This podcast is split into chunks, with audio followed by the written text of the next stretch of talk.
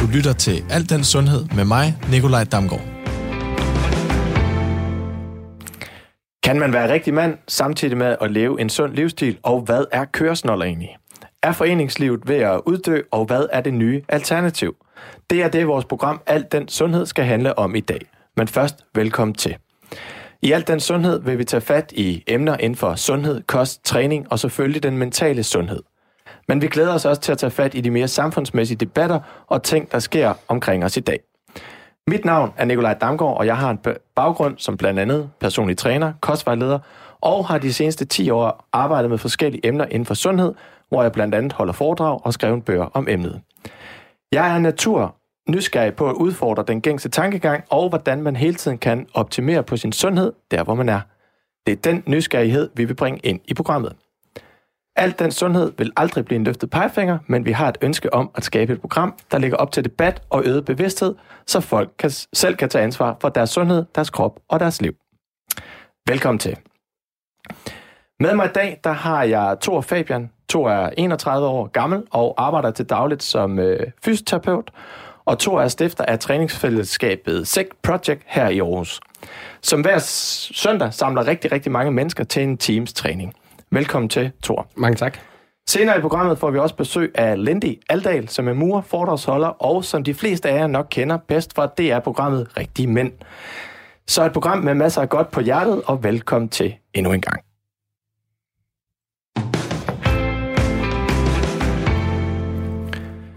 Nu øh, tager vi fat på dagens første emne, og øh, det er det her med, at vi rundt om i Danmark ser flere og flere alternative træningsfællesskaber opstå. For eksempel løbeklubber, urban training, cykelhold for old boys osv.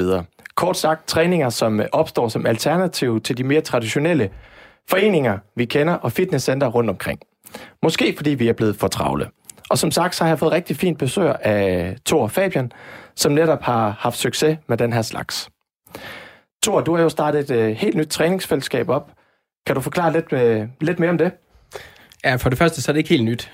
Det har eksisteret i fem år efterhånden, og hvor vi har trænet ja, hver søndag fra 11 til 12 et eller andet sted i Aarhus og omegn. Og historien tager os tilbage til USA, hvor jeg var over at besøge min storebror i sommeren 14. Og øhm, han spurgte, om vi ikke ville være en del af et træningsfællesskab, der foregik derover i Boston.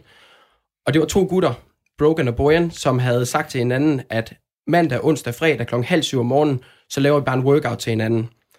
Og de gik i gang og trænede mandag, onsdag, fredag kl. halv syv i Boston by.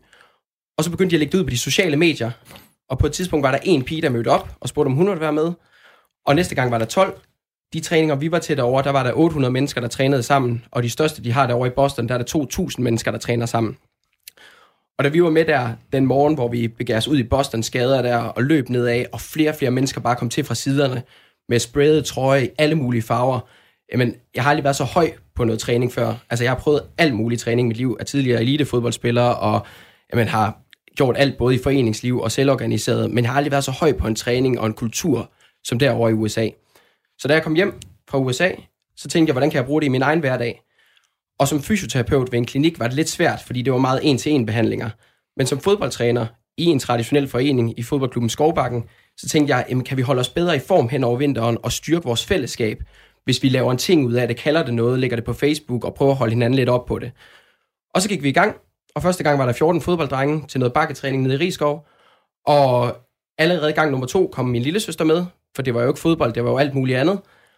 Og så lige så stille har det bare udviklet sig derfra, til at vi står her fem år senere, og i gennemsnit er ja, 160 mennesker hver gang til de her træninger. Det lyder jo helt vildt, og en, og en kæmpe historie, og jeg, jeg kan godt forstå, at du bliver fascineret af det. Og det er cirka en gang om, om ugen, I mødes? Altid en gang om ugen, fra 11 til 12 om søndagen. Men i Boston, der var det tre dage ja. om ugen? Ja, okay. der var det mandag, onsdag, fredag, og så nu er, det, nu er November Project, som det hedder, det er i, jeg tror det er 60 byer på verdensplan, og kravet er, at man træner klokken halv syv om morgenen onsdag. Det skal der til for at starte en tribe op, som det kaldes. Og er, er det noget for alle? Altså bliver der taget øh, hensyn til forskellige niveauer? Er det noget, alle bare kan møde op med øh, til? Altså, vi har tre mantraer. Ja. Alle kan være med, alt er gratis, alt kan ske. Og jeg tror, det allervigtigste, det er det her med noget ærlighed. Altså, rigtig mange steder, der bliver der sagt, at alle kan være med, men hvor det bliver en floskel. fordi at vi siger bare, at alle kan være med. Men så kan man for eksempel komme i en løbeklub, og så kan det godt være, at alle kan være med til selve træningen, men at man så skal løbe 2,5 km op til træningen, som så bliver løbet i sådan noget pace 4 eller 3.30 for den sags skyld. Og så er det måske ikke den ældre herre, der møder op der, der lige præcis kan være med. Og det er et øh, eksempel fra det virkelige liv. Så vi prøver at gøre noget for, at alle kan være med. Vi træner blandt andet i store cirkler, så man skal aldrig fra A til B, så der er aldrig nogen, der bliver udstillet. Altså, man træner i den her store cirkel, hvor man så laver øvelser og starter forskellige steder, som man er en stor masse, der løber rundt eller træner rundt sammen, så der ikke er nogen, der kommer først, og ikke nogen, der kommer sidst. Genialt. Øhm, kan du, hvad er det, du tilbyder, som de andre ikke altså, tilbyder de, i de her mere traditionelle øh, foreningskredse? Altså, man kan sige, at kulturen er en lille smule anderledes, end den er i de traditionelle foreninger. Øhm, Udover det her med, at alle kan være med, så har vi to andre mantraer. Alt er gratis, og alt kan ske. Og det er, altså, det er jo nogle ting, som vi har taget med over fra USA, at man mød, bliver mødt af en krammer, og man tager rigtig godt imod. Og det er jo ikke én person, det er ikke mig, der har skabt Sick Project selv. Det er heller ikke en håndfuld. Det er alle de mennesker, alle de flere tusind mennesker, som har været med i løbet af de her fem år, som skaber det sammen. Øh, at det her med, at alle kan være med, det, det fungerer kun, hvis folk er inkluderende i deres tilgang. Og det er altså toårige, der træner sammen med 90-årige. Det er OL-medaljetager, der træner sammen med min mor, som ikke er OL-medaljetager. Så det her med at give kram, det så vi også, da du kom her. Altså, det er jo en helt naturlig del for, at man føler sig som en del af fællesskabet. Ja, det er en ting. Altså, vi starter altid på den samme måde. Vi starter med, at vi står i en stor klub øh, og hopper 160 mennesker sammen. Jeg råber godmorgen, deltagerne råber godmorgen. Jeg råber hej, det er godt, deltagerne råber fuck ja. Yeah. Derefter så giver man krammer, tre bjørnekrammer og siger godt, du er her, og så går træningen ligesom i gang. Så vi har de her rammer, hvor vi starter altid på den måde, vi slutter altid med et fællesbillede. Og det her med krammer, det kan man sige, at det kan virke skørt og fjollet og grænseoverskridende for ja, rigtig mange mennesker faktisk. Men det er faktisk det, som det hele handler om, fordi det er den kultur, vi gerne vil tilbyde. Og når vi giver en krammer, så er det for at sige, at jeg er glad for, at du er her. Vi er glade for, at du er her. Om det er første gang, du er her, eller om det er gang nummer 250, du er her, så bliver du taget imod med åbne arme. Det her med at stå og råbe sammen som voksne mennesker, kan også være grænseoverskridende og stå og råbe, fuck ja. Men det er et kampråb. Ligesom i en traditionel forening på et fodboldhold. Det er et kampråb, hvor vi siger, at vi er klar til at give den kasse, vi er klar til at gøre den sammen. Vi har også snakket lidt med øh, fremtidsforsker Anne Skar Nielsen, og, og hvordan hun ser på de her nye alternative øh, træningsfællesskaber. Prøv lidt med her. Jeg tror, vi har en længsel efter at være i de her træningsfællesskaber. Jeg tror, at vi har lyst til at være mere spontane sammen, hvor vi ikke skal udfylde kort eller ud, du ved, ansøge på nettet. Og altså det med, at man egentlig bare spontant kan møde op og få tilfredsstillende behov, og så gå derfra og ikke have dårlig samvittighed, hvis man ikke kommer de næste to-tre gange. Jeg tror, at de savner det på vores arbejde. Jeg synes, det der med at netop at være sammen og svide og kunne mærke, at det rent faktisk har gjort en forskel, det får vi afløb for, når vi kan være sammen i de her fysiske træningsfællesskab. Anne, hun nævner det her med at give plads til spontanitet og droppe sivkorten og de dårlige samvittighed. Er det noget, du kan genkende for dem, der møder op til dine træninger? Det kan jeg helt sikkert. Altså først og fremmest så vil jeg gerne sige, at jeg tror langt mere, at det er både og, frem for enten eller. Altså både de her selvorganiserede fællesskaber og det traditionelle foreningsliv. Jeg ser det traditionelle foreningsliv som hele fundamentet, som Idræts Danmark egentlig står på. Øhm, hvor man gør nogle forskellige ting på en bestemt måde og har den demokratiske struktur.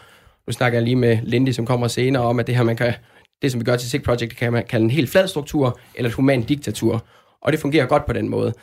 Øhm, men jeg kan sagtens se det her med, at folk de gerne vil være, altså have et fleksibelt tilbud. Vi kalder det ikke uforpligtende, fordi man forpligter sig til hinanden, man forpligter sig til den kultur, som er i SIG Project. Og vi oplever jo, at vi har jo jamen, 200 mennesker, der står klar til at hjælpe, så snart vi beder om det. Så på den måde kan man sige, at, at traditionelle foreninger kan en hel masse ting, men de har ikke patent på fællesskab. Og jeg tror, at man i selvorganiserede fællesskaber, ligesom SIG Project, kan lære utrolig meget af det traditionelle foreningsliv, men det for, traditionelle foreningsliv kan i den grad også lære noget af nogen, der gør det på en anden måde. Som vi også hørte øh, fremtidsforsker Anne Skar øh, fortælle om, så efterlyser mange danskere i høj grad plads til spontaniteten og plads til en sjov træning. Og det er jo det, du leverer, øh, Thor, eller det i fællesskab leverer igennem det her SIG Project. Dine medlemmer kommer jo ofte fra foreningslivet. Er det noget, du sådan tænker over? Eller er det to forskellige grupper, I ligesom tiltrækker? Nej, det er det ikke. Uh, altså, der er nogen, der kommer... Altså, og det er, jo det, det er jo det, jeg er allermest stolt af ved Sick Project. Det er, at de mennesker, der møder op, de er så forskellige. Der er nogen, der har siddet i sofaen i 10 år, som møder op. Der er nogle af det, som man vil kalde rigtige mænd, som møder op. Der er også nogle forkerte mænd, der møder op. Der er alle mulige forskellige, der møder op til Sick Project. der er også en del, der kommer fra det traditionelle foreningsliv, og stadigvæk er i det traditionelle foreningsliv. Og det, som jeg oplever, det er, at de tager folk fra Sick Project med over i foreningerne. Altså, de kommer og møder op. Der er et par gode løbeklubber, som er repræsenteret, Tilsløberne og Tranbjerg-løberne, som kommer i deres holdtrøjer. Og så møder de andre, som kommer ind til SIG Project fra Tranbjerg, som så ser dem og siger, okay, hvad, hvad, er det for, hvad, hvad er det for en klub, I har der? Og tager dem med derover. Nogle, der er vinterbader i Danmarks største forening, Jomsborg, som siger, skal I ikke med ud og vinterbade? Bum, fem medlemmer til Jomsborg. Så jeg tror langt mere, at de her selvorganiserede ting kan være et supplement, eller være noget, der kan være understøttende for foreningslivet. Hvis vi kigger på tallene, så kan man jo også se, at de seneste tal for DGI, jeg tror, det er 51.000 nye medlemmer i foreningerne, i de traditionelle idrætsforeninger i Danmark fra 17 til 18. Så der er en stigning der i antal medlemmer. Og hvis vi samtidig øh, går med på præmissen om, at der opstår mere af det her selvorganiseret, så betyder det jo bare, at der er flere danskere, som bevæger sig højst sandsynligt. Og det gør mit folkesundhedshjerte glad. Det er jo interessant, for jeg synes jo ellers tit, at man hører det her med, at fodboldforeninger, håndboldforeninger, den her form for holdsport virkelig, virkelig lider. Mm. Men er, er det en man anden kan, sandhed? Ja, man kan, man, man kan sige, at, der, at, at, at foreninger kan være presset på forskellige ting. Altså, mange foreninger vil gerne have flere medlemmer, de vil gerne have frivillige osv., og det kan også være svært at drive en fodboldklub med en, med en rigtig sund og stærk økonomi. Så er der andre øh, foreninger, som man kan sige, at jamen, der har de måske lettere ved at, at styre økonomien.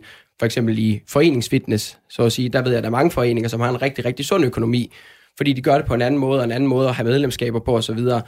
Øh, og nu det med, at at kigge på et medlemstal, det betyder ikke nødvendigvis, at folk de er aktive. Altså det ved vi jo, men det er noget, vi kan måle på og se, at der flere, der kommer i de traditionelle idrætsforeninger. Vi kan se, hvor mange der kommer til SIG Project, og det bliver dokumenteret, kan man sige, hver gang med et fællesbillede. Så vi ved, hvem der har været der, og, øh, og hvor mange der har været der hver gang. Nu snakker man meget om de her alternative øh, træningsfællesskaber som, som, som noget nyt og et supplement til det hvad skal man sige, etableret foreningsliv. Tror du sådan i de nærmeste fremtid, at vi får noget helt tredje, fjerde eller femte at se, når vi sådan snakker træningsfællesskaber? Man kan sige, at vi har jo, altså fællesskaber kan opstå mange steder, og det traditionelle foreningsliv kommer til at fungere altid, tror jeg. Det er unikt for Danmark på rigtig mange områder. Men man kan jo se, at folk, de, lidt med den her aktivistiske tilgang, altså folk, de går bare i gang, og det gør de i dagens Danmark, fordi man ikke gider vente, og fordi man måske ikke nødvendigvis gider skulle udfylde vedtægter og en masse byråkrati osv. Man kan sige, at i fodboldforeningen, i håndboldforeningen, jamen der er man nødt til at have nogle faciliteter. Og det kræver i rigtig mange tilfælde, at man er en forening for at kunne komme ind i de haller og de, på de fodboldbaner, der skal til.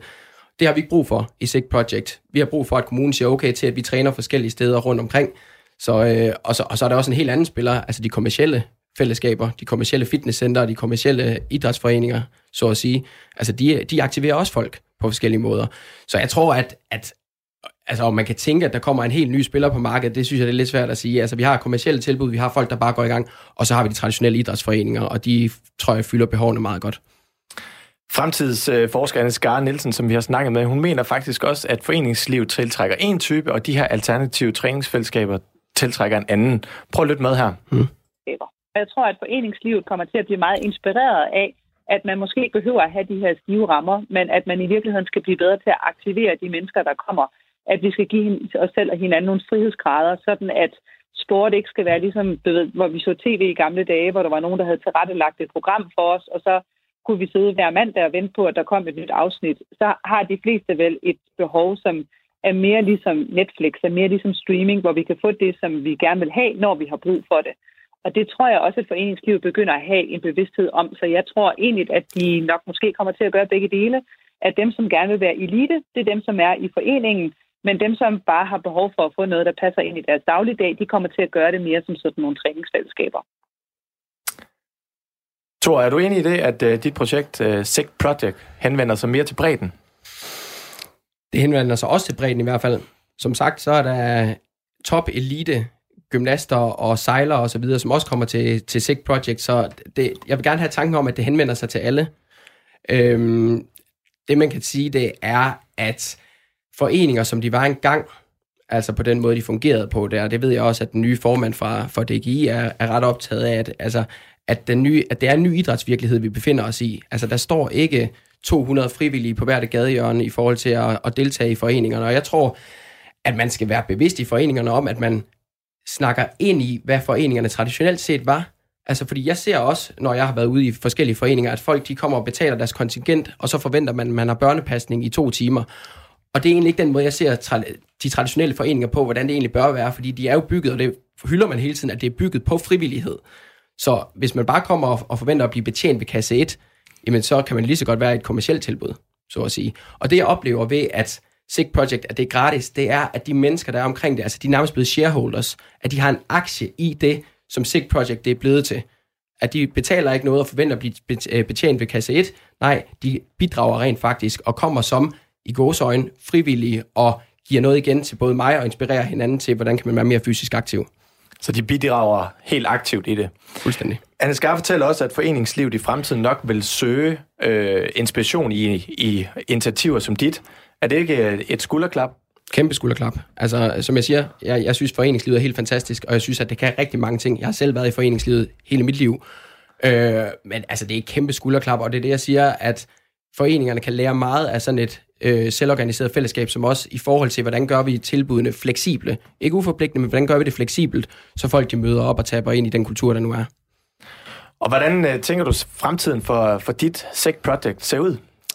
Altså, der er mange, der har spurgt om, hvad drømmen er for et, et træningsfællesskab som vores, og man kan sige det, at nu, øh, nu var vi i, i DR-nyhederne for, jeg tror det er et halvt år siden, hvor, at, øh, hvor jeg fik sagt, at vi gerne vil til København og Aalborg, fordi folk har brug for et fællesskab som vores. Og det fik øh, Johannes Lalkilde så sagt, at det, var, øh, at det var lige op over nærmest, og det gjorde så, at der kom ekstremt mange henvendelser på det. Altså, det som jeg gerne vil, det er, at vi bliver ved med at lave træninger hver søndag, at vi bliver ved med at have et rigtig godt fællesskab, at folk de er glade, når de kommer, og jeg har aldrig sat et antal mennesker på, eller et antal byer på, fordi dengang, hvor vi var fem eller ti, der trænede sammen, jamen der var det faktisk lige så fedt, som når vi er 500. Fordi der var der meget mere øjenkontakt, der var vi meget tættere på hinanden, der bliver man sådan en lille hård kerne. Nu er det rigtig fedt, fordi der stadigvæk er øh, nogle kerner i, øh, i sådan et fællesskab, og nogle subkulturer måske. Men det, og, og det er flot, fordi at der er så mange mennesker, der, der deltager og forskellige. Det er bare for at sige, at vi har ikke noget tal på, hvor mange der skal være, før det er en succes. Og det tror jeg, det er vigtigt ved alle fællesskaber, og også i foreninger for den sags skyld, at man ikke banker sig selv oven i hovedet, når man starter noget nyt op, og siger, at vi var kun fem. Det her kun-ord, det tror jeg, at vi skal passe rigtig meget på med at sige, specielt hvis de fem, de hører det. Fordi så kan man lige pludselig føle, at det, det var ikke godt nok, at det, at det var os, der kom, fordi man havde faktisk forventet, at der kom flere. Nej, man har gjort en forskel for de fem, og man havde haft en fed sammen, øh, træning sammen, de fem. Og hvis man bliver ved med at lave fede ting, og fortæller det til hinanden, så tror jeg også på, at det, så vokser det naturligt. Men så, som, eller til dig som træner, så stiller det vel også nogle forskellige krav, om vi er 5 eller om vi er 500. Helt sikkert. Hvordan forbereder du dig? Øh?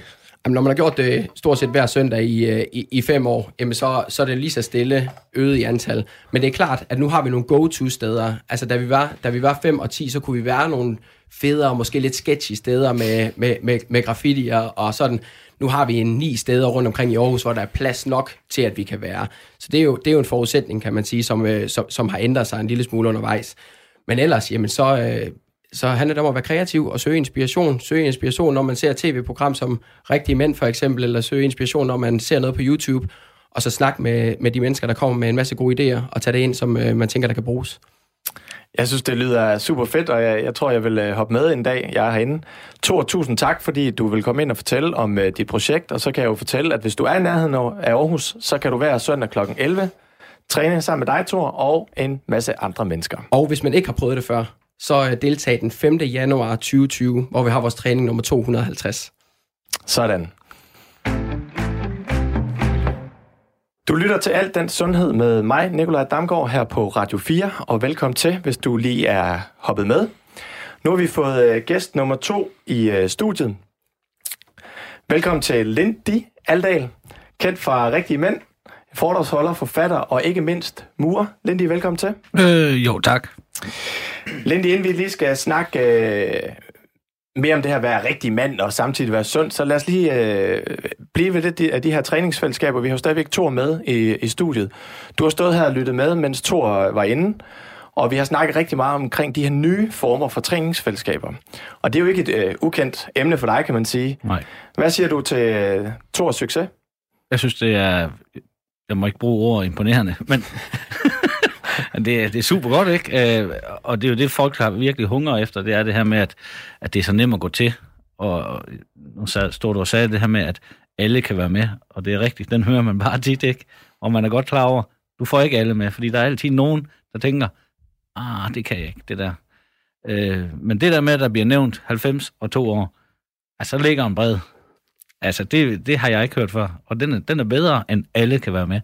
Så jeg synes, det er super godt, det der. Øh, virkelig fedt, at det kan lade sig gøre. Du har selv haft øh, succes med at lave træningsfællesskab. Ja. Fuld ild. Fuld ild holde. Hvad, hvad er det for noget? Jamen, det er jo, øh, det er jo også bare nogle gutter, der, ligesom øh, Thor, han har sagt, ikke, med fodbold og sådan noget. Det er bare nogle gutter, der lige pludselig, vi er jo kommet op i en alder, hvor at, øh, det, jeg har også spillet fodbold hele mit liv, ikke? Altså, mine knæer kan heller ikke mere. Og øh, så kommer vi bare på, vi skal finde ud af noget andet, og hvad, kan vi, hvad er vi kan gøre, og hvad kan vi ikke gøre? Altså, vi har lært at cykle, dengang vi var børn, ikke? Så vi kører mig mountainbike, og vi løber, når vi gider. Og, øh, men dyrker alle de her små ting, øh, som giver noget motion, ikke? Trappetræning eller et eller andet sådan. Nu kører vi over i Rebel Bakker, nu banker vi lige 20 minutter af. Øh, sådan nogle ting der. Og hvad, hvad betydning har det her fællesskab haft for dig?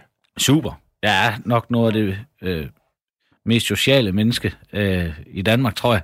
Jeg elsker at, at være sammen med andre. Jeg, øh, jeg, jeg shiner helt vildt, ikke? At, at det her med, at man øh, kan komme til at lave noget sammen, som så heldigvis øh, bliver vi sundere af, ikke? Altså, man skal huske det her med, at det skal ikke være en pestilens at dyrke motion. Det skal simpelthen være sjovt, og det, øh, det skal være hyggeligt. Det tror jeg, vi alle tre kan være helt enige i. Vi, øh, min kære kollega Louise Pilgaard har også snakket med øh, en mand, du og jeg kender, Lindy, Jo. Jakob Søndergaard. Ja. Yeah. Skal vi høre, hvad han har at sige om dig? Øh, nej. det er ikke så meget, det er ikke så meget om dig. Det er mere, hvad han har at sige til de her træningsfællesskaber. Kommer der et lille klip her. det er altafgørende. Det er det. Altså fordi, at hvis- hvis ikke man føler, at, man, at der er plads til, at man kan være, altså være sig selv, så vil man jo føle, at, at nærmest, at, øh, at man dukker op, og øh, at man skal for det første skal spille en anden rolle, men også det der med, at man, at man i virkeligheden føler, at, at man er skæv, at man er malplaceret, øh, og det ønsker man jo ikke. Man ønsker jo, for det første ønsker vi jo altså at føle, at vi kan bidrage til fællesskabet. Og et godt udgangspunkt for det, det er jo, at man føler, at man føler sig velkommen osv. Så det er altafgørende, at man kan spejle sig hinanden for at kunne grine af de ting, vi alle sammen ved, vi har til fælles. Jakob øh, Søndergaard siger jo her, at øh, det er alt afgørende, og det er vigtigt, at man ikke føler sig udenfor. Er du enig i det, Tor? Jeg er fuldstændig enig. Og jeg, øh, jeg går godt det, som Lindy han siger med, at det skal være sjovt. Det skal være sjovt at træne. At jeg, jeg arbejder som foreningsbrobygger til, til hverdag, hvor folk, der har været igennem genoptræning og rehabilitering, at få dem ud i fællesskaber igen. Og et eller andet sted, så aktiviteten, den bliver næsten sekundær, hvis fællesskabet og det sociale sammenhold, det er stærkt. Altså, hvis fællesskabet er inkluderende, hvis det sociale sammenhold er stærkt, og folk de føler, her kan jeg rent faktisk godt være med, så kan vi tage dem ud til nærmest alle aktiviteter. Hvis man så oven i købet kan være fysisk aktiv, jamen så rammer vi jo alle dele, så rammer vi både den fysiske, den mentale og den sociale sundhed, og det er stærkt. Jakob Søndergaard, som vi lige hørte her, var jo din træner i Rigtige Mænd. Ja. Øh, ja. kan du ikke genkende til det, han siger, det her med, at man skal altså, kunne føle sig til rette i de her træningsfællesskaber? Ja, du, altså, dengang han så os, der tænkte jeg også, det var han nødt til at sige, ikke? Altså, åh, han er jo stor. Øhm, men det er jo klart, at øh, det er den vej, man skal gå, fordi han har jo også trænet alle dem, som gerne vil være noget, som egentlig er allerede i form, men så bare skal bygge mere på, ikke? Øh, og der tror jeg også, han har fundet ud af, at det er måske ikke vejen frem, fordi altså, nu skal han jo også leve af, hvad han laver. Så han skal finde de her, som øh, skal tabe sig lidt og, og, og finde ud af glæden ved at dyrke motion. Det har jo altid været øh, sådan noget, der... Og svede, det er ikke sjov, vel? Altså, førhen. Øh, Men det synes jeg, det finder han. Det har han i hvert fald fundet frem i, i os, øh, der var med i programmet. Er det noget, der har været nemt for dig at videreføre til jeres træningsfællesskab Fuld Ild, for eksempel? Nå, det synes jeg, det har været nemt. Øh, også i og med, fordi jeg synes, det var sjovt, ikke? Og, og man finder ud af, at øh, bor i Rebel Bakker, ikke? Altså, du har simpelthen så super natur, og det har alle danskere. Vi har et perfekt land til at dyrke motion, og, men det har man bare aldrig set. Øh, så i dag synes jeg, det er nemt nok at føre videre. Der skal lige prikkes noget på skulderen, ikke også? Men øh, øh dem, jeg har med øh, på vores hold, det er også nogen i samme alder. Ikke? De her 40 år, ikke? Og hvor man... Sofaen, den er bare tung. Det er den virkelig. Øh, men de finder ud af, at vi kan også godt stadigvæk dyrke motion, og så stadigvæk hygge os øh, med enten en pilsner eller et eller andet, når man er færdig. Det kører jeg mig på, at der skal være en gulerod, ellers så får du dem ikke med. Husk lige hyggen. Ja. Nu har vi hørt Thor snakke meget om det her, og du nævner jo selv, at du har fantastisk natur omkring dig. Er der nogle af de ting, som Thor har snakket om, der kunne inspirere dig til dit træningsfællesskab? Det er sagtens. Jeg, jeg skal bare have finde tiden, øh, fordi jeg synes, det er imponerende, hvis man kan slå noget op. Jeg gjorde det på ferien i, i Alanya her i sommer, ikke? Øh, jeg løber eller går en tur hver morgen, inden de andre står op. Ikke? Ja, Og der så fik du faktisk startet et helt træningsselskab. Helt vildt, man. Hver evig eneste morgen, så var vi 30 mand, der bare gik en tur. Og der fik man også alle med, ikke også? Øh, nogen vil gå lidt hurtigere, men så kan I gå den rute. Øh, hun er vant til at bo hernede. Og så kommer man ud og ser noget, man får snakke, man får det her socialt, man får vendt noget, og plups, så vil lige gå 8 km, ikke? Altså, det er super. Det synes jeg. At, at sådan nogle små ting der med, at man kan hive nogen med, og så uden de tænker over. Det kan jeg godt lide. Og det er, når man er i naturen, altså, så får man også naturligt et eller andet at snakke om. Det giver så meget, for, ja. Fordi man går derude, og, og det hele det varierer, og man siger altid, vi kan altid snakke om vejret, og det kan man jo. Altså, det er også derfor, at vi skifter lokation hver gang rundt omkring i Aarhus, fordi vi får set forskellige ting, man får set sin by på en ny måde. Og det kunne jeg forestille mig var det samme der, hvor man kommer afsted på turen, og man går turen, og i stedet for bare at blive sat over for hinanden, og så, puha, hvad skal vi snakke om? Jamen, så går man og ser omgivelserne. Det kan man altid få en samtale ud af. Men jeg ved også, uh, Thor, du har snakket om det her med, at selv i, i minusgrader, så, så møder folk op. Altså, du kan ikke rigtig uh, mærke... Nej, Ej, vi siger, vi, vi siger en af vores, en af vores mantraer, det er også, at vi er weatherproof. Altså, at vi træner i alt slags vejr. Og i fem år har vi aflyst nul træninger på grund af vejret. Det er også derfor, vi- vi har fået lavet sådan nogle halsedisser, hvor der er forskellige vejrsymboler på, for at inspirere folk til, at man kan komme ud i alt slags vejr. Og det er ikke altid, at øh, solskinsdagen har været den vildeste. En af de vildeste træninger, jeg husker, det var, hvor det stod ned i stænger. Ja, det er fedt. Og man kunne ikke mærke, at var det, var, det, var det sved, eller var det regn, og folk de jublede hver gang, det begyndte at regne mere. Altså, det er en af de vildeste træninger, jeg kan huske. det lyder jo mega fedt. Vi, skal snart videre. Thor, det har været øh, fantastisk at høre øh, om hele dit projekt, og hvordan det er opstået. Man kan jo tydeligt mærke din energi, og jeg tænker også, at det er den deltagerne møder hver søndag, og at det er en af grundene til, at der er så mange, der vil møde op hver søndag, uanset vejr. Du lytter til Radio 4.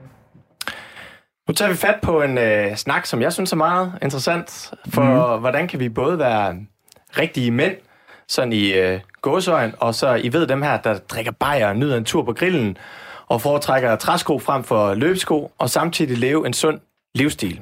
Det er et spørgsmål, som øh, jeg er meget optaget af, og hvis der er en, der kan snakke med på det, så er det dig, Lindy. Ja. Du har tidligere medvirket i DR-programmet Rigtige Mænd, og efter, efterfølgende blevet foredragsholder, forfatter og stifter af træningsfællesskabet Fuld Ild. Ja. En gang så skulle jeg faktisk holde foredrag efter dig i, øh, i Ry. Ja. Det var ikke sjovt. Var ikke det? Det, var det er nok det værste foredrag, jeg nogensinde har holdt, fordi Nej, det gik rigtig godt. Du, ja, men du, du formår jo at få det her sundhed helt ned på jorden, Ja. og lave det ret sjovt. Og øh, det tænker jeg, det er en af dine øh, store evner. Så var det ikke så sjovt at skulle øh, komme på bagefter og snakke lidt mere alvorligt om det. Men Lindy, lad os lige skrue øh, tiden lidt tilbage. Ja. For fem år siden, Ja. så var du en rigtig mand. Det var jeg. Arbejdede som murer. Ja. Musiker med din fatter. Med fatter. Ja. Hvordan var din livsstil dengang? Jamen, det er ikke så, min hukommelse er ikke så god længere, men øh, jeg tænker da, eller min livsstil, den var på den måde, jeg tænkte ikke over, hvad jeg spiste. Og alt, hvad der hed grønt øh, pynt, som hun satte på bordet, det, det fik jeg ikke. Det var til kaninerne. Det var til kaninerne, den har vi hørt så mange gange, ikke også? Øh, vi spiser ikke deres mad, eller jeg kender ikke det slogan der, men... men altså, øh, det var jo øh, primært, når man gik og arbejdede som murer, ikke? Hvis vi kom ind til byerne og arbejdede, ikke? Så var det pizza til frokost, og øh, det var virkelig usundt. Øh, og tænke på den måde, at øh, jeg spillede fodbold en gang om ugen, det var nok. Og så arbejdede jeg hårdt som murer, det var nok. Så jeg kom ikke ud og røre mig mere end det. Og så var det ligesom om, at din kone, hun synes, du, øh, der skulle ske noget. Ja, Hvad skete der? der skete det, hun meldte mig til det her program. Øh, rigtige mænd. Rigtig mænd. Ja. Synes hun, du var blevet for fed? Eller? Det ved jeg faktisk ikke. det har vi aldrig snakket om. Har jeg ikke det? Nej, øh, men jeg, øh, der har der været et eller andet med, at hun kunne se, at det, det stak måske forkert retning, og så det der med, at de søgte nogen, øh, det ved jeg ikke, der havde glemt i øje og noget, ikke, og som også øh, levede lidt usundt, så tror jeg, det passede nok lige mig, mente hun. Og det var så åbenbart også nogle andre, der mente. Der har været en god casting der. ja, se. Hvorfor tænker du, det er så svært både at være rigtig mand og så leve sundt? Altså hvis man sådan tænker tilbage til den, den gamle livsstil, du havde der. Jamen, svært. Det er jo ikke. Det er bare fordi, jeg tror førhen, hvis nu den generation, jeg har, og hvordan det ledes, så føler jeg, at øh, sådan nogle personer, Jakob har fundet den rigtige øh, vej, ikke også, men altså, Jakob Søndergaard, men så føler jeg, at når vi skulle høre om sundhed, så blev vi dunke i hovedet. Og så som mænd er i Danmark, håndværker, nu kender jeg ikke de andre akademikere, hvordan, hvordan de føler det vel, men altså, så sætter vi har armen over kors. Øh, og det er blevet grevet helt forkert an i mange år, det der. Og det er sjovt, du, øh, du nævner Jakob Søndergaard, for han var jo netop din træner i det her program, det her Ja. programmet Rigtig Mænd. Og vi har egentlig øh, spurgt ham om, hvorfor så mange mænd har svært ved at finde balancen i det. Du kan høre med her. Jo. Jeg, jeg tror, at øh, grunden til, at det kan være svært for mænd at finde balancen mellem at, at leve en sund livsstil, og så være det som en klassisk rigtig mand, der drikker bajer og spiser usundt osv. Jeg tror, det er virkelig den måde, vi i tale sætter tingene på. Altså, hvis man, hvis man altid har, har hørt om det her med, at rigtig mænd, de drikker sgu godt med bajer, og øh, de spiser bare igennem, og, og så videre, jamen, så, er det, så er det jo klart, at det bliver sådan en selvopfyldende profeti. Og hvis man så forsøger at skille sig ud fra fællesskabet ved rent faktisk at spise sundere og og begynder at motionere lidt mere fokuseret, så skal man jo virkelig en kæmpe mod hele den historie, der altid er blevet fortalt. Så, så jeg tror i virkeligheden, at øh, vi mænd, vi har historien imod os. At vi i mange af de sammenhæng, vi, vi havner i, jamen, der, der bliver det nærmest, øh, man bliver nærmest øh, belønnet i fællesskabet, hvis man er en, der kan drikke rigtig meget, hvis man er sådan en, der kan, den, der kan spise mest af den sejeste og så videre. Så jeg tror virkelig, at vi, vi har det lidt imod os. Så det, det kræver en, en, en ændring i den måde, vi i tale sætter det her at være en rigtig mand på. Lindy, ja. Jacob, han nævner jo netop det her med, at det er blevet sådan en historie, vi har imod os, og som er blevet fortalt i rigtig, rigtig mange år. Er du enig i det? Ja, det kan man godt sige. Ikke? Nu har jeg jo selv øh, to drenge, ikke også? Og, og, øh, og det starter åbenbart rigtig tidligt, ikke? fordi der bliver allerede snakket om, åh, han kan bare drikke nogle bajer ham der, ikke også? Øh, og, og det starter allerede der, det er sådan noget mandenord, ikke? Altså, En hel kultur. Ja, det tror jeg. Øh, Så altså, det er ikke noget, vi kan fjerne i den forstand. Så sådan vil det altid være, tror jeg. Men altså, hvad er problematikken med det her med at skal være mand og leve sundt? Og er det jo overhovedet et problem? Eller?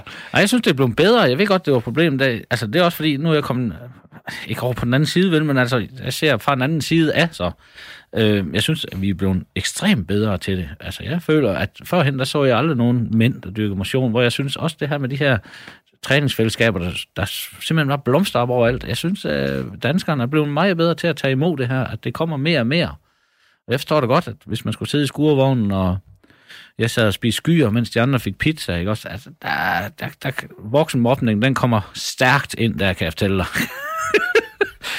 Men hvad, hvad tror du, det skyldes, at det er blevet nemmere? Det ved jeg ikke. Det ved jeg ikke. Det har jeg. Altså, der er flere, der har indset det måske, og, og jeg er ikke så god til at sige det, men det kan da godt være, at programmet rigtige mænd. Det er lige tog fat i nogen, og så sige, fordi det der med, at hvis de kan, så kan vi også. Altså, altså vi gik frem, vi var halvnøgne, men at det er så dumt. Men, men hvis det ikke hvad vi gik ind til, vel, men altså, det var også en god idé øh, på den måde. Men altså, jeg tror da, at øh, vi gik forrest, og, og så tror jeg bare, at folk de har tænkt, jamen, hvis de kan, så kan vi sgu også. Og du er ikke bare blevet øh, alt for heldig nu? Nej, det er jeg ikke. Dem, dem, der kender mig, de ved godt, jeg er ikke alt for heldig. Men det er, altså, du er nødt til at blande det, og du er nødt til at skrive og dyrke noget motion, hvis du vil have lov til at hygge dig. Og jeg elsker hygge, det er dansk, det er noget, vi selv har opfundet, det skal vi dele med ikke fjerne da. Og hvordan, altså, hvor, hvorfor er du ikke heldig? Hvordan øh, formår du at, at, at finde balancen? Nå, men for, det er fordi, at hvis jeg ikke kommer i skoven, og hvis jeg ikke øh, kommer ud og dyrke mit motion, øh, som jeg gerne vil, og, og hygge mig sammen med mine kammerater, øh, Øh, så kommer jeg tilbage, og det ved jeg bare. Altså, så ender jeg igen og skal starte forfra, øh, og det er alt for lang en kamp, det gider jeg ikke. For jeg kan godt lide øh, en pilsner i garagen, jeg kan godt lide øh, noget rigtig godt mad, hvor man tænker, okay, det her, det skal nok lige have en 5 km i morgen, for den er væk, ikke også? Altså, men man må godt gøre det, synes jeg, fordi ellers så bliver det hele bare for surt. Når jeg tit har tænkt over, nu har jeg fulgt dig i, i en del år også, og det, der, er der aldrig nogensinde, du tænker, at øh, det kunne være sjovt at være den gamle Lindy igen? Jeg, jeg tror faktisk, at øh, det er en 50-50, ikke? Altså, det er det, jeg tænker. Øh, for det er, de har øh, opfundet Lindy, ikke? Og, og jeg synes, at Lindy har en flink fyr, ikke? Og, øh, så, jeg, så slår de to personer sammen, øh, så jeg savner ikke øh, den gamle Lindy. Det gør jeg sgu ikke. Han er her endnu, tror jeg. Noget tiden? Ja. Hele den her, man kan jo godt kalde det sådan en ny livsstil, transformation, du har været igennem. Har du mistet nogle venner på det? Det gjorde jeg i starten. Øh, der mistede jeg en masse. Det her med at, øh, at drikke vand og dyrke motion, som der var ikke nogen af de andre, der gjorde. Øh, men dem har jeg så fået ind igen. Det er dem, jeg render og, og cykler rundt med i dag, ikke? Og, og løber sådan noget med. Øh, og har fundet ind i det her selv, fællesskab også, at øh, prøv her, vi er nødt til at gøre noget. Øh, vi ligger i en alder, hvor at, øh, vi skal altså lige tænke over, hvad vi spiser, og vi er nødt til at motionere lidt. Så egentlig har du, altså, har, du, har du været en inspiration for dem? Det vil jeg ikke sige. Det, det tør jeg ikke. Altså, det vil de sige nej Men altså, men jeg, man må også godt, øh, der er nogen med noget jantelov og noget, ikke også? Men der er altså mange, der skriver til mig, og så siger de, at øh, nu har jeg altså tabt sådan sådan, og jeg følger dine videoer, dem du laver på Facebook og Instagram. Det giver mig altså en hel masse, det der. Øh, så man må sgu godt, undskyld mit fransk, men altså, man må godt lige sætte albuerne lidt højere op, og så... Jeg håber, jeg kan hjælpe nogen, ellers så gør jeg det ikke. Altså, det er jo ikke for min egen vindings skyld, at øh, jeg kan godt lide, og hvis der er nogen, der skriver, at øh, de har sjov med, at jeg er en tosk eller eller det ved jeg ikke. Men... men de her venner, du mistede dengang, sagde de direkte til dig, at det, øh, det der... Nej, sådan noget, det er bare ud, hvis man ja. er en mand, og man er håndværker. Altså, så, øh, så kan de tydeligt mærke, at øh, hvis de skrev, om vi skulle have en fredagsøl, og jeg husker lige tydeligt, så skrev de, det kan vi godt øh, på det tidspunkt. Jeg skal lige ud og løbe først. Ikke også? Og så er de jo kørt hjem også, ikke? Så det gider de jo ikke, så det er bare stille og roligt ud. Du arbejder jo stadigvæk som håndværker. Mm, øh, lidt. Lidt en gang imellem. ja. Møder du respekt for dine kollegaer, eller hvordan, altså rundt om på... Ah, jo, respekt, ingen respekt, men altså, der, der er en jargon, der er sådan, øh, og, og den kender jeg jo ikke også, og der kommer ham luksusmuren, ikke også, fordi at jeg har muret ret meget de sidste fire år, ikke også, altså det, øh, så det er sådan lidt sjov i, øh, det, der er ikke noget forkert i det, synes jeg ikke, fordi det, er jo den jargon, man kender. Vi har jo haft øh, min kære kollega Louise Pilgaard har igen haft øh, fat i øh, Jakob Søndergaard, ja. din træner for rigtig mænd, og øh, får ligesom at høre om, øh, hvorfor du er lykkedes så godt med den her nye livsstil. Og det er spændende. Hør vi, hvad han har at sige her grund til, at, øh, at det lykkedes for Lindy at holde fast i den sunde livsstil, som han, jamen, altså, som han startede op her for fem år siden, det tror jeg, at der, der er flere ting i det. Et, han opdagede, at det rent faktisk kunne betale sig at gøre noget. Altså, det, og det har vi altid brug for, uanset om vi, hvem vi er, så har vi brug for at mærke, at det vi gør, det rent faktisk batter. Og han oplevede jo en massiv fremgang. Øhm, og så næste ting, som jeg tror gør en stor forskel, det er det her, som han, han selv har skabt sit uh, team fuld ild. Sin, uh, de gutter, som, uh, som, han, øh, som han dyrker sport sammen med. Fordi de holder jo hinanden op på at få, få gjort tingene. De kan øh, hygge sig i forbindelse med deres træninger bagefter. Øh, han lever af at holde foredrag om sundhed. Så det er også en, på en eller anden måde noget, der sådan holder ham op på, at han, egentlig, han skal holde fast i sine vaner. Det nytter ikke noget, at han kommer rundt og taler om, at vi skal være sundere osv., og, så videre, så han selv, selv ikke kan finde ud af det. Så det er jo også en, en god måde, altså både om det så er bevidst eller ubevidst for ham, at han har sat sig i den suppedags, ikke? men, men som udgangspunkt, så er det jo en rigtig god ting, at have nogle forskellige ting, der kan motivere en, når det er, at man føler, at man gider sgu ikke blive. Ja. Ja, han har mange gode ting, ham Jacob Søndergaard der. Ja, er det en suppedags, du så bevidst eller ubevidst har øh, sat dig i? Nej, men det, det er jo klart, øh, jeg tænkte dog i starten, dengang jeg kørte mig med sundhed i min foredrag, nu er, den, den kører sådan lidt rundt, øh, hvor jeg vil gerne have, at de skal have sjovt og sådan noget. Så må de selv plukke ud, og de her små ting, jeg giver dem med sundhed og motion. Men det er da klart, i starten, der tænkte jeg, at jeg kunne da ikke øh, drømme om at stå op på en scene og snakke om sundhed, og så være fuldstændig faldet tilbage og lige en spærreballon. Øh, så det, det var da en af dem, øh, det var da pres, jeg satte på mig selv, og, og det synes det er fint nok. Øh. Hvordan kom du egentlig i gang med at holde de her foredrag? Det var faktisk Jacob, der sagde til mig, at, øh, at han mente, at jeg havde potentiale øh, til at tage ud og, og formidle øh, det her program og, og om sundhed, hvordan jeg har gjort det. Så det var faktisk ham, der sagde, at øh, det synes du tager godt. Øh, så snød jeg lidt, men det, Ja, det, det, var, det var faktisk det. Det var der, du var hen. ja. det, det jeg gerne lige med Ja, men det var fordi, ikke? hvordan kommer man i gang med sådan noget, ikke også? Og, øh, det kræver altså, man er nødt til at tænke lidt. Øh, så jeg lavede en video, ikke? Og det, jeg havde jo cirka 10.000 følgere dengang. Det var jo ikke mange vel, men altså, så lavede jeg en video om, at øh, jeg lige havde været ude at holde foredrag, og det var bare gå rigtig godt, og alle var bare glade, og de fik en masse om sundhed, og jeg har aldrig været så høj på, at øh, har kunne formidle så godt. Og så dagen efter, så ringede telefonen så øh, fire gange med nye foredrag. Så havde du fire nye foredrag. Ja, men jeg har så slet ikke været afsted dagen før. Det var bare noget, jeg bildte dem ind. Det er simpelthen et genialt trick, det her. ja, det er da godt, ikke? Ja, så selvom det er et sundhedsprogram, det her, så får vi også lidt markedsføring øh, Ja, ind over her. sådan kan man godt det. Ja. Og siden da, der har du øh, turneret hele Danmark rundt og ja. Snakket om det her. Hvad, hvis du ikke havde haft dit træningsfællesskab, det her fuld ild, tror du så, du var lykkedes så godt med det, som, som du egentlig er i dag? At det er kommet, det er kommet, øh, så har det bare været noget andet, fordi det var kommet af sig selv, fordi jeg var egentlig omvendt, kan man sige, ikke? også, at jeg, havde, jeg var blevet en bit af det her, især for mig, mountainbike. Det var jeg simpelthen blevet bit af, at øh, det var jeg nødt til at fortsætte med. Øh, at det så bliver med et helt hold kammerater, ikke også, øh, det er jo bare, det er jo rent held øh, på en eller anden måde, ikke? Din kone er vel heller ikke... Øh, altså, hende bør vi vel også nævne i alt det her. Har hun ikke været en, en støtte? Altså, jeg ved godt, det var hende, der ligesom fik dig sat i gang. Jo, sparke. Ja, Sparke, men, jo, ingen tvivl, fordi det var godt se, at vores hverdag har jo vendt sig 180 grader efter øh, fra at gå og være murer og øh, rimelig ukendt øh, til at blive en kendt person, og øh, når man går på gaden og sådan noget. Altså, det kræver en hel del, både fra børn og, og, og konen er, og der har kun været støtte for min vedkommende, og vi har kun blevet mødt øh, positivt. Nu hører vi det her med det her dansetrol, der, hvad han er, at han bliver svin til på de sociale medier. Der har vi slet ikke haft noget øh, af, af den format. Øh, så jeg synes, øh, god støtte hjemmefra, og øh, vi snakker om tingene, hvis der bliver skrevet lidt, eller gør et eller andet, ikke også? Øh, er hende evigt taknemmelig for, at, øh, at hun satte det ind godt nok. Altså, det her jo, det var, det var fint, altså, det er en at få at vide, men øh, jeg var 3, 38, ikke? og så få en body age på 52, så tror jeg nok lige, man tænker sig om øh, et par gange. Hvad, hvad, hvad tænkte du lige der, da du fik det at vide? Og det var hurtigt, jeg blev så gammel på et døgn. Det var det første. Nej, men så, jamen, jeg tænkte, det her, det duer ikke, og du er simpelthen nødt til at lave om på dit liv. Altså, du har alle chancer nu. Du har fået en træner med dig, du er med i et program, og altså, det er du simpelthen nødt til.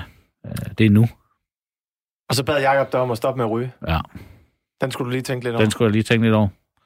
Øh, men det blev, det, jeg kunne da godt se det. Altså, det var det, man kunne godt se det, ikke? Vi har løbet op og ned de skide trapper, ikke også? Og jeg kunne ikke løbe fra de andre. Og det kunne jeg slet ikke forstå. Øh, jeg mente jo selv, at jeg var øh, rimelig hurtig, men det var jeg ikke. Det var helt galt.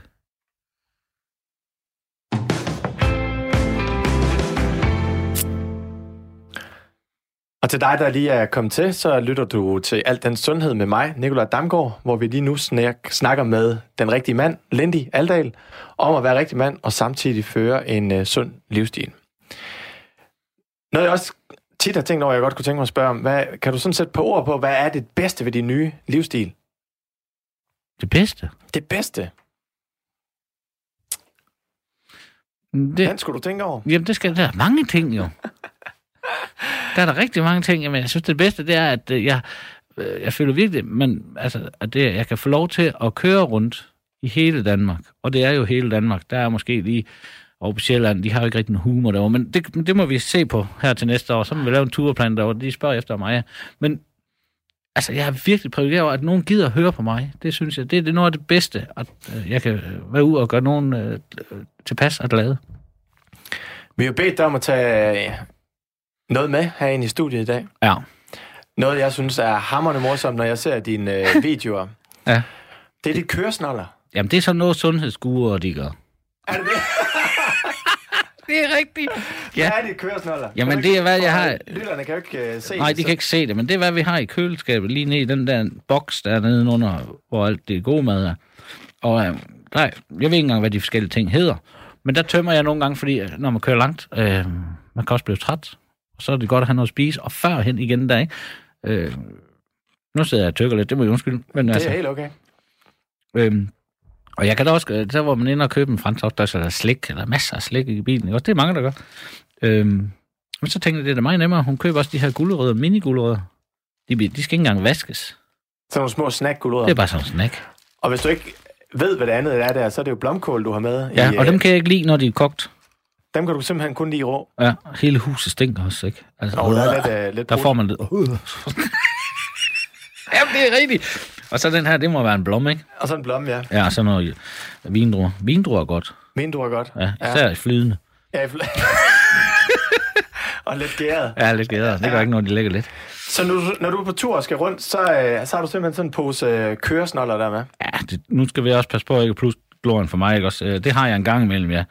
Øh, Men det er primært øh, for min egen skyld også. Jeg kan godt lide det, altså. Når det er sådan der. Øh, Det, det giver et eller andet, når man sidder i bilen, ikke også? Øh, Jeg har da også nogle gange, jeg køber en pose Matador Mix. Nej, det kan jeg ikke lide. Altså, det er bare for at sige noget nu, ikke? Lakrids. Jeg kan godt lide lakrids. Så du har en, en anden pose kørsnål også en gang imellem? Ja, en gang, men så... Ja. Ja. Lindy, jeg kunne godt tænke mig at høre, hvordan sådan en typisk dag for dig, typisk mandag dag, hvordan ser den ud med morgenmad, frokost, aftensmad. Mm. måske lidt træning? Kan du kort prøve at beskrive det? Ja, men det... Ja. Får Åh. stadigvæk omelet? Ja, det fik jeg også i morges, hvis man har været inde og kigge. Nå nej, det kan vi ikke, det er vi ikke i dag. Men, men det er fordi, øh, jeg, jeg tosser med den omelet, og den er bare nem, og, og mænd er ikke ret gode til at lave mad. Jo, måske de allerbedste kokke i Danmark også, men øh, vi mænd, øh, det er vi sgu ikke øh, det er helt så gode til. Men en omelet, ved du hvad, altså det kræver ikke den helt store studenterhue øh, for at smide det i, øh, man fik at spise dagen før i køleskabet, og så bare lige tre æg, ikke? Jeg kalder en omelet. Der er mange kokker, der skriver til mig, det der har aldrig været en omelet. Hvad nok? Det smager udmærket, Ja, og det smager aldrig ens. nej. Det er jo også en god ting. Det er Og en rigtig god ting. Frokost, hvad får du øh, Jamen, jeg kan tosse med rugbrød, rugbrød? så jeg spiser stadigvæk. Derfor spiser det der protein rugbrød, så ja. bliver man også sådan lidt mere, uh, det er rigtigt, det er sundt det her, det må jeg godt få. Det går lige i musklerne.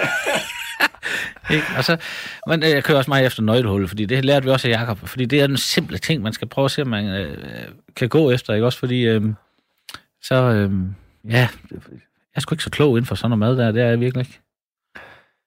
Hvad hedder det? øhm, Og sådan, hvis der sidder, der sidder helt sikkert nogle af vores lytter derude, der er blevet inspireret af at høre på dig, og de har jo også fulgt dig i, ja, det er jo faktisk fem år nu. Ja, det må jo snart blive, ikke? Jo. Det var stærkt. Ja. Hvad er din bedste råd til, til dem? Nu var du inde på det her med at holde det simpelt, men er der andre ting, du sådan, synes, at de, skal, de kan tage med Ja, fra dine erfaringer? mine erfaringer, altså, jeg kører mig på, når vi er ude og snakker, sådan, og at øh, det kræver ikke, at man kan løbe halvmarathon. Det kræver heller ikke, at man øh, skal lave en Ironman. Øh, jeg vil bare gerne have, at folk kommer ud og gå også. Altså det her med at få bevæge sig, komme ud og, og, og gå sammen med nogen. Kvinderne er skide gode til det. De ringer til en anden konstant, man vil du gå en tur. Det gør mænd ikke rigtigt. Øh, men det er vi ved at køre ind, synes jeg. At, øh, det er fair nok at så sige til mændene, jamen, øh, hvis vi går en tur, øh, så kan vi det lige øh, få en cola, når vi kommer hjem, eller en pilsner, eller en kop kaffe, det, ikke også? Øh, det her med, at der er noget bagefter, det man kan gå og snakke lidt sammen og sådan noget. Jeg synes, det her med at gå nogle lange ture i sin eget lokalområde, for man kommer stadigvæk til at se noget, øh, man ikke har set før. Perfekt. Og jeg ved jo faktisk også, at i dag, der hjælper du jo både folk og familier med at få en sundere livsstil og Ja. tabe sig og sådan Det er det noget. helt nye. Det er det helt nye. Ja, det Hvad- tænder jeg helt vildt. Altså, ikke tænder, men jeg, synes, det er overspændende. Spændende, ikke også? Og Jeg har lige stået og sagt, at jeg ikke kan finde ud af at, at lave mad og sådan noget. Jeg har selvfølgelig haft nogen til at hjælpe mig. Men det her med, at jeg må skrive med folk, når de gerne vil tabe sig under det her rigtige livsstil og sådan noget, ikke også? Og det er, øh, jeg synes, det er vildt spændende. Og vi har virkelig nogle store succeser med nogle familier. Og det er jo ikke en kostplan, det jeg laver. Det, det, det er jo sådan noget med at dunke sig selv i hovedet. Så må man ikke få alt andet. Det er en madplan. En madplan, hvor at hele familien kan lide det. ikke også? Altså, hvis man er på en kostplan, så er det jo kun én, der... Han kan heller ikke lide det, men han skal spise det. Ellers så bliver han tyk jo. Øh, så det er sådan lidt anderledes. Så det er, det er noget, man tilmelder sig, og så har man dig med på sidelinjen, eller hvordan? Jeps. Det er noget med, at så siger man, man kan... Man chat, hedder det. Chat. Chat med mig. Øh, 24-7. Jeg sidder der ikke lige hele tiden, men jeg er der ind og kigge en 3-4 gange om dagen, ikke også? Øh, og for at snakke med personerne, hvis de har nogle spørgsmål. Mega fedt. Det er jo noget en drejning, dit liv har taget sig Ja. her de seneste fem år. Jeg kan stadigvæk mure en gavl, altså. Du kan stadigvæk mor en gavl, hvis der er nogen, der skal have brug for det. Mega fedt. Lindy, tusind tak, fordi du kom. Det har været øh, sindssygt morsomt, hyggeligt og ikke mindst øh, interessant øh, at snakke omkring alle de her ting. Og ja. jeg er en af dem, der elsker at følge med på dine øh, medier. Øh, Fedt. Næste gang, Jeg følger bliver- også dig jo. Ja!